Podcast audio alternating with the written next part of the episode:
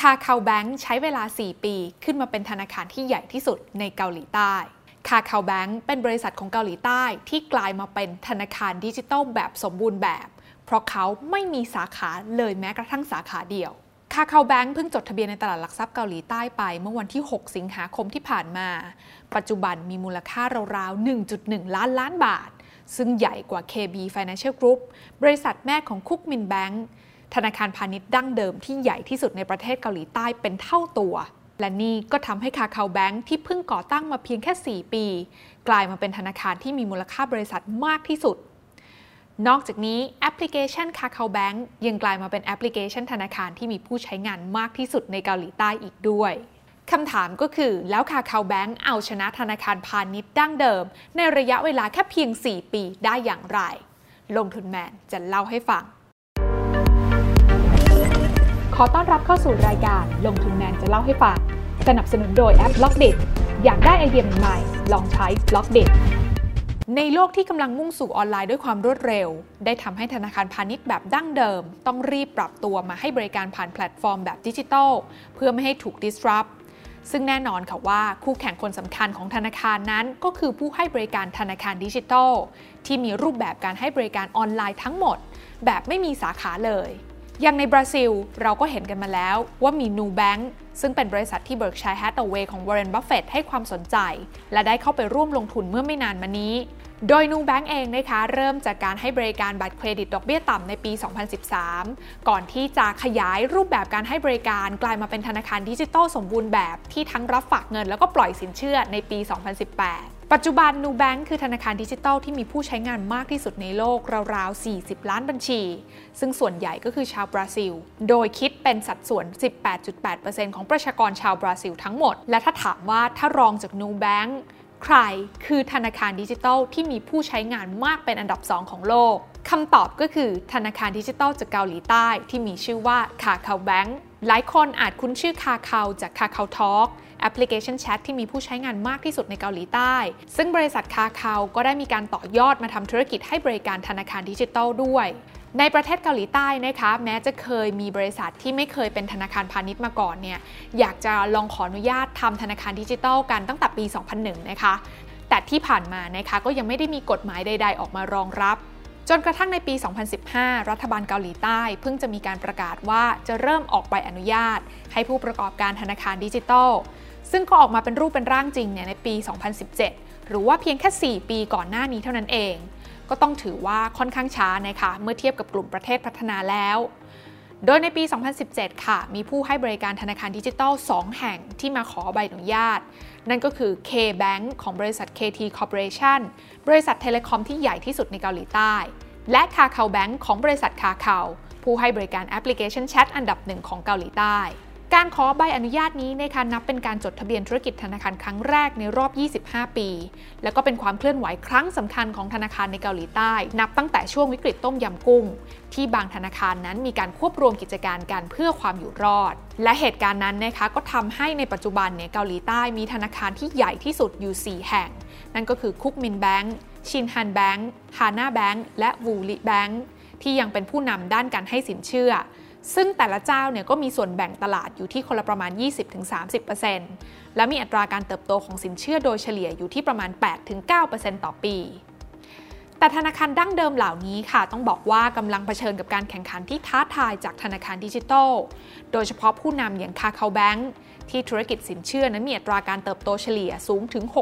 60-70%ต่อปี จนมีส่วนแบ่งการตลาดไล่ตามมาเป็น 14%ซึ่งแน่นอนว่าถ้า KakaoBank ยังเติบโตด้วยอัตราแบบนี้ อีกไม่นาน KakaoBank เองก็จะกลายเป็นธนาคารที่ปล่อยสินเชื่อได้มากที่สุดในประเทศที่สำคัญก็คือถึงแม้ว่าธนาคารพาณิชย์ดั้งเดิมเหล่านี้ ต่างก็มีแอปพลิเคชันการใช้งานของตัวเองอยู่แล้ว แต่แอปพลิเคชันธนาคารที่มีผู้ใช้งานมากที่สุดในเกาหลีใต้ กลับเป็น KakaoBank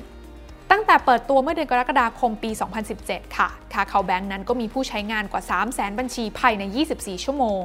และสามารถแตะระดับ 1 ล้านบัญชีได้ภายในสัปดาห์แรก จนปัจจุบัน KakaoBank นั้นมีผู้ใช้งานแล้วกว่า 16.7 ล้านบัญชี คิดเป็น 32.5%ของจำนวนประชากรเกาหลีใต้ มากกว่าแอปพลิเคชันของธนาคารดั้งเดิมที่มีผู้ใช้งานมากที่สุดอย่าง Kookmin Bank ที่มีผู้ใช้งานเนี่ยอยู่ที่ประมาณ 11 ล้านบัญชี แล้วก็น่าสนใจว่าผู้ใช้งานของ Kookmin Bank เนี่ยมีการลดลงด้วยนะคะ จาก 15 ล้านบัญชีในปี 2019 และถ้ามาเทียบกับอีกหนึ่งคู่แข่งอย่าง K-Bank ที่เป็นบริษัทในเครือของ KT Corporation ก็มีแอปพลิเคชัน ซึ่งก็เปิดตัวในเดือนเมษายนปี 2017 นะคะ 3 เดือนก่อนที่ KakaoBank เนี่ยจะเปิดตัวมา ปัจจุบันเนี่ยนะคะแอปพลิเคชันของ K-Bank เนี่ยก็มีผู้ใช้งานอยู่แค่เพียง 6.3 ล้านบัญชี ทั้งที่ K-Bank เองเนี่ยนะคะดูไปแล้วเนี่ยเหมือนจะได้เปรียบกว่า เพราะว่ามีฐานลูกค้าจากบริการของ telecom เกาหลีใต้กว่า 20 ล้านบัญชีอยู่ในมือ แต่บริษัทเองเนี่ยก็ยังไม่สามารถดึงลูกค้าให้มาใช้บริการแอปพลิเคชันด้านธนาคารของ K-Bank ได้ ในขณะที่ KakaoBank นะคะมีฐานลูกค้าจากแอปพลิเคชันแชทอย่าง KakaoTalk ราวๆ 40 ล้านบัญชี ซึ่งส่วนนี้เองค่ะที่ทำให้ KakaoBank นั้นสามารถเพิ่มจำนวนผู้ใช้งานได้อย่างรวดเร็ว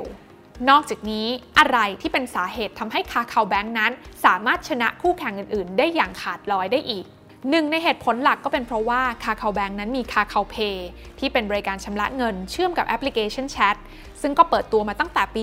2014 แล้วก็ถือว่าเป็นแอปพลิเคชันในการชำระเงินที่ได้รับความนิยมสูงมากอยู่แล้ว อีกส่วนหนึ่งก็เป็นเพราะว่าผู้ใช้งาน KakaoBank เนี่ยนะคะ จะสามารถโอนเงินระหว่างบัญชี KakaoTalk ได้เลย จึงทำให้มีการถ่ายโอนผู้ใช้งานกันได้ง่ายแล้วก็รวดเร็ว นอกจากนี้นะคะอีกปัจจัยที่ทำให้คาคาแบงค์นั้น ชนะคู่แข่งได้ก็คือเรื่องของอัตราดอกเบี้ยแล้วก็ค่าธรรมเนียมเพราะอย่าลืมนะคะว่าการมาเป็นธนาคารดิจิตอลเนี่ยสามารถลดต้นทุนในการดำเนินงานได้เยอะมาก โดยเฉพาะอย่างยิ่งการไม่ต้องมีสาขาทำให้ไม่ต้องมีค่าใช้จ่ายในการจ้างพนักงานจำนวนมาก ความได้เปรียบในเรื่องต้นทุนนี้นะคะก็เลยทำให้ธนาคารดิจิทัลอย่างคาคาแบงค์เนี่ยสามารถคิดดอกเบี้ยเงินกู้ที่ต่ำกว่า และสามารถให้ดอกเบี้ยเงินฝากที่สูงกว่าธนาคารแบบดั้งเดิมได้อย่างมีนัยสำคัญ รวมถึงยังสามารถให้บริการด้านอื่น ๆ แบบไม่คิดค่าธรรมเนียมได้มากกว่าธนาคารแบบดั้งเดิม ยกตัวอย่างเช่น ตราดอกเบี้ยสินเชื่อไมโครของธนาคารดั้งเดิมเนี่ยนะคะจะอยู่ที่ประมาณ 6-19%แต่คาคาแบงค์เนี่ยสามารถคิดอัตราดอกเบี้ยสินเชื่อไมโครนี้แค่เพียง 3%ถูกกว่าธนาคารดั้งเดิมมากกว่าครึ่งหนึ่งซะอีกนอกจากความได้เปรียบโดยทั่วไปของธนาคารดิจิทัลแล้วนะคะ KakaoBank นั้นยังให้ความสำคัญกับเรื่องของประสบการณ์การใช้งานอีกด้วย โดยแอปพลิเคชันของธนาคารดั้งเดิมเนี่ยนะคะต้องยอมรับว่ามีจุดอ่อนอยู่หลายด้านค่ะ ไม่ว่าจะเป็นเรื่องของการสร้างแอปพลิเคชันแยกหลายอันสำหรับบริการที่ต่างกันทำให้ตัวผู้ใช้งานเองเนี่ยก็รู้สึกสับสน รวมไปถึงระบบที่ไม่ค่อยเสถียรการออกแบบหน้าแอปพลิเคชันที่ใช้งานค่อนข้างยาก รวมไปถึงขั้นตอนการทำธุรกรรมที่ยังคงซับซ้อน ไม่ต่างจากการทำธุรกรรมที่หน้าสาขา KakaoBank เห็น pain point เหล่านี้ค่ะ เลยมีการออกแบบหน้าแอปพลิเคชันให้สวยงาม ใช้งานง่าย และที่สำคัญก็คือลดความซับซ้อนและลดเวลาของแต่ละธุรกรรมลง ยกตัวอย่างนะคะ อย่างการประเมินความเสี่ยงลูกค้าแบบอิเล็กทรอนิกส์หรือว่า eKYC ที่มีมาก่อนแล้ว แต่แอปพลิเคชันของธนาคารดั้งเดิมเนี่ยใช้เวลาอนุมัติราวๆ 30 นาที ในขณะที่คาคาแบงค์ออกแบบให้ใช้เวลาอนุมัติแค่เพียง 7 นาที ภายใต้มาตรฐานการประเมินความเสี่ยงแบบเดียวกัน นอกจากเรื่องของการใช้งานที่สะดวกสบายแล้วเนี่ยนะคะคาคาแบงค์เนี่ยยังหยิบเอาเรื่องของฐานข้อมูลการใช้งาน มาพัฒนาต่อยอดเป็นบริการทางการเงินรูปแบบใหม่ ๆ ที่ตอบโจทย์ผู้ใช้งานได้มากยิ่งขึ้นด้วย ยกตัวอย่างอย่างเช่น บัญชีออมเงิน 26 สัปดาห์ค่ะ ที่ทำให้ผู้ใช้งานนั้นสามารถเปิดบัญชีออมทรัพย์เพื่อออมเงินรายสัปดาห์ โดยสามารถตั้งจำนวนเงินออมแต่ละสัปดาห์ได้เอง สามารถเลือกเพิ่ม ลด ช่วงเวลาออมเงินได้ด้วยตัวเอง รวมไปถึงสามารถแชร์สถานะการออมลงโซเชียลมีเดียได้ด้วย โดยบริการนี้นะคะก็ได้รับความนิยมอย่างรวดเร็วค่ะเพราะผู้ใช้งานเองเนี่ยรู้สึกว่าได้ท้าทายตัวเอง โดยภายในเดือนแรกที่เปิดตัวนะคะ มีผู้ใช้งานกว่า 3 0 0 0 0 0 บัญชี ผ่านไป 4 ปี ปัจจุบันมีผู้ใช้งานเพิ่มขึ้นเกือบ 8 ล้านบัญชีแล้วค่ะ และอีกบริการหนึ่งที่เพิ่งเปิดตัวไปเมื่อเดือนตุลาคมปี 2020 ที่ผ่านมานะคะ ก็คือมินิบริการสำหรับผู้ใช้งานที่มีอายุระหว่าง 14-18 ปี ที่ยังไม่มีบัญชีออมทรัพย์หรือว่าบัตรเครดิต ให้สามารถซื้อก่อนจ่ายทีหลังได้ โอนเงินได้แม้ว่าจะไม่มีบัญชีธนาคาร รวมถึงยังสามารถออกบัตร mini card ได้สำหรับการใช้จ่ายแบบออฟไลน์ด้วยค่ะ โดยบริการมินินี้นะคะก็ประสบความสำเร็จอีกเช่นกันค่ะ เพราะมีผู้ใช้งานทะลุ 50,000 บัญชีภายในวันเดียว และทะลุ 500,000 บัญชีภายในระยะเวลาแค่ 1 เดือน และนอกจากจะเพิ่มเรื่องของสินค้าและบริการในแพลตฟอร์มของตัวเองแล้วนะคะ KakaoBank เองนะคะยังมีการพัฒนาแพลตฟอร์มค่ะ เพื่อที่จะรองรับการใช้สินค้าและบริการจากสถาบันการเงินเจ้าอื่น ๆ ด้วย ยกตัวอย่างเช่น การบริการเปิดบัตรเครดิตของผู้ให้บริการอื่น อย่าง Shinhan Card และ Samsung Card โดยบริการเหล่านี้นะคะจะมี KakaoBank เป็นผู้จัดจำหน่าย และใช้กลยุทธ์การดึงดูดลูกค้า ด้วยลายบัตรที่เป็นคาแรคเตอร์จากสติกเกอร์ของ Kakao เอง อย่างเช่น Ryan ที่ได้รับความนิยมสูงมากอยู่แล้ว คล้ายๆ กับ Moon ของแอปพลิเคชันแชทไลน์ค่ะ KakaoBank นั้นยังมีให้บริการเปิดบัญชีซื้อขายหุ้นของบริษัทหลักทรัพย์ชั้นนำให้บริการขอสินเชื่อจากสถาบันการเงินอื่น ๆ และล่าสุดก็ได้มีการพัฒนาหน้าแอปพลิเคชัน ให้สามารถแสดงได้ทุกบัญชี จากทุกสถาบันการเงินทั้งหมดที่ลูกค้ามีอีกด้วยผลจากการตีแตกความต้องการของลูกค้าเหล่านี้นะคะทำให้แอปพลิเคชันของ KakaoBank เนี่ยได้รับรางวัลจาก RFI ว่าเป็นแอปพลิเคชันที่ได้คะแนนความพึงพอใจรวมมากที่สุดจากผู้ใช้งานในเกาหลีใต้ถึง 2 ปีซ้อนเลยทีเดียว ที่น่าสนใจสำหรับข้อมูลนี้นะคะก็คือความพึงพอใจของผู้ใช้งาน KakaoBank ในช่วงอายุ 40-50 ปีเนี่ยสูงกว่ากลุ่มที่อายุน้อยกว่า ซึ่งข้อมูลนี้เนี่ยนะคะก็สอดคล้องค่ะกับกลุ่มลูกค้าที่ KakaoBank นั้นเลือกที่จะโฟกัส โดยคาคาแบงค์นั้นเลือกที่จะโฟกัส กลุ่มผู้ใช้งานเป็นคนเมืองค่ะ ที่มีอายุประมาณ 30-50 ปีมาตั้งแต่แรก สวนทางกับบริษัทฟินเทคส่วนใหญ่นะคะที่เลือกจะโฟกัส กลุ่มผู้ใช้งานในช่วงอายุ 20-30 ปี ทางนี้เนี่ยนะคะก็เพราะว่าคาคาแบงค์เนี่ยมองว่าผู้ใช้งานกลุ่มนี้ มีความเข้าใจในบริการทางการเงินมากกว่า แล้วก็มีรายได้โดยเฉลี่ยสูงกว่าทำให้โอกาสไม่จ่ายคืนนี้ก็มีน้อยกว่าเช่นกัน และก็ดูเหมือนว่าคาคาแบงค์จะคิดถูกค่ะเพราะคาคาแบงค์นั้นมีสินเชื่อที่ลูกหนี้ไม่ยอมจ่ายนานกว่า 3 เดือนติดต่อกัน หรือว่า NPL เนี่ยอยู่แค่เพียง 0.18%ต่ำกว่าค่าเฉลี่ยของธนาคารในเกาหลีใต้ที่อยู่ที่ระดับ 0.55% ในด้านการทำกำไรนะคะถึงแม้ว่าคาคาแบงก์นั้น จะเก็บดอกเบี้ย จากการปล่อยสินเชื่อเนี่ยค่อนข้างต่ำรวมไปทั้งจ่ายดอกเบี้ยเงินฝากที่ค่อนข้างสูงทำให้รายได้สุทธิจากดอกเบี้ยเนี่ยดูน้อย แต่จากการควบคุมต้นทุนได้ดีนะคะทำให้ส่วนต่างอัตราดอกเบี้ย หรือว่า net interest margin หรือว่า NIM เนี่ยนะคะของคาคาแบงก์เนี่ยทำได้ดีไม่แตกต่างจากธนาคารพาณิชย์อื่น ๆ ในเกาหลีใต้เลย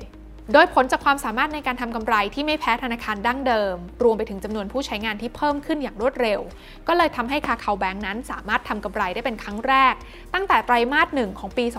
2019 หรือแค่เพียง 18 เดือนหลังจากเริ่มให้บริการค่ะถือว่าเร็วกว่าที่หลาย ๆ คนคาดการไว้นะคะว่าอย่างน้อย ๆ เนี่ยคาคาแบงค์กว่าจะกำไรต้องใช้เวลา 3-5 ปี ซึ่งความเร็วในการทำกำไรนี้เนี่ยนะคะก็ถือว่าผิดปกติไปจากบริษัทฟินเทคโดยส่วนใหญ่ ที่จะยอมขาดทุนมหาศาลกันก่อนในตอนแรก เพื่อที่จะทุ่มเงินลงทุนเร่งขยายฐานลูกค้า แล้วก็พัฒนาเทคโนโลยีก่อน อย่างนูแบงก์เองที่เล่าให้ฟังไปตอนแรกเนี่ยนะคะ ก็ยังขาดทุนอยู่ หรือแม้กระทั่ง K-Bank จาก KT Corporation ก็เพิ่งจะทำกำไรได้เป็นครั้งแรกในไตรมาส 2 ปี 2021 ที่ผ่านมานี่เอง ขณะที่คาคาแบงก์เองเนี่ยยังเน้นลงทุนเพื่อขยายฐานลูกค้า และพัฒนาบริการเช่นกันนะคะ แต่กำไรเนี่ยยังเติบโตเป็นเท่าตัวได้อย่างต่อเนื่องอย่างตัวเลขล่าสุดเองกำไรจากการดำเนินงานในช่วงแรกของปี 2021 เนี่ยก็เติบโต 200%โดยยังคงมีรายได้หลักกว่า 70%มาจากดอกเบี้ยค่ะ สิ่งที่ต้องจับตามองต่อจากนี้นะคะ นอกจากพัฒนาการของตัวคาคาแบงก์เองค่ะ ก็คือคู่แข่งคนสำคัญอย่าง TOS แอปพลิเคชันยูนิคอนด้านฟินเทคตัวแรกของเกาหลีใต้นะคะ ที่เริ่มเปิดตัวการโอนเงินบนสมาร์ทโฟนในปี 2015 โดย Toss Bank นั้นเพิ่งจะได้รับใบอนุญาตให้เป็นผู้ให้บริการธนาคารดิจิทัลรายที่ 3 ของเกาหลีใต้ ในเดือนกันยายน 2021 ค่ะแต่ Toss Bank เองเนี่ยนะคะจะมีการโฟกัสลูกค้าที่ต่างไปจาก KakaoBank อย่างเช่น Toss Bank จะไปโฟกัสที่ผู้ใช้งานที่อายุน้อยกว่า และก็เน้นการปล่อยสินเชื่อสำหรับกลุ่มผู้มีคะแนนเครดิตต่ำกว่าค่าเฉลี่ย และแม้ว่าผลิตภัณฑ์ในกลุ่มของ Toss อย่างเช่น บริการชำระเงิน แล้วก็บัญชีซื้อขายหุ้นนะคะ จะมีฐานลูกค้ารวมๆกันกว่า 20 ล้านบัญชี แต่ถ้ามาเทียบกับผู้ใช้งานผลิตภัณฑ์ของอาณาจักร Kakao ที่มีรวมๆกันเกือบ 50 ล้านบัญชี หรือว่าเกือบทั้งหมดของประชากรเกาหลีใต้ ที่ปัจจุบันเนี่ยมีอยู่ที่ประมาณ 51.7 ล้านคนนะคะ ก็นับว่าเป็นเรื่องที่ท้าทายสำหรับ Toss Bank เหมือนกัน ที่จะชิงฐานลูกค้าไปจาก KakaoBank และด้วยเรื่องราวทั้งหมดนี้นะคะ นั่นจึงทำให้แค่ 4 ปีค่ะคาคาแบงค์นั้นสามารถเพิ่มมูลค่าของบริษัทของตัวเองเนี่ยขึ้นมาแต่ระดับ 1.1 ล้านล้านบาทได้ ถือเป็นบริษัทที่ใหญ่ที่สุดเป็นอันดับ 10 ในเกาหลีใต้นะคะ แล้วก็ขึ้นแท่นธนาคารพาณิชย์ที่ใหญ่ที่สุดในเกาหลีใต้ไปแล้วเรียบร้อยนั่นเองค่ะ การลงทุนในความรู้ไม่มีความเสี่ยง ผู้ลงทุนควรกดติดตามลงทุนแมนได้ในทุกช่องทาง เริ่มจาก Subscribe และกดกระดิ่งช่อง YouTube ของลงทุนแมนไว้ ตอนนี้เลย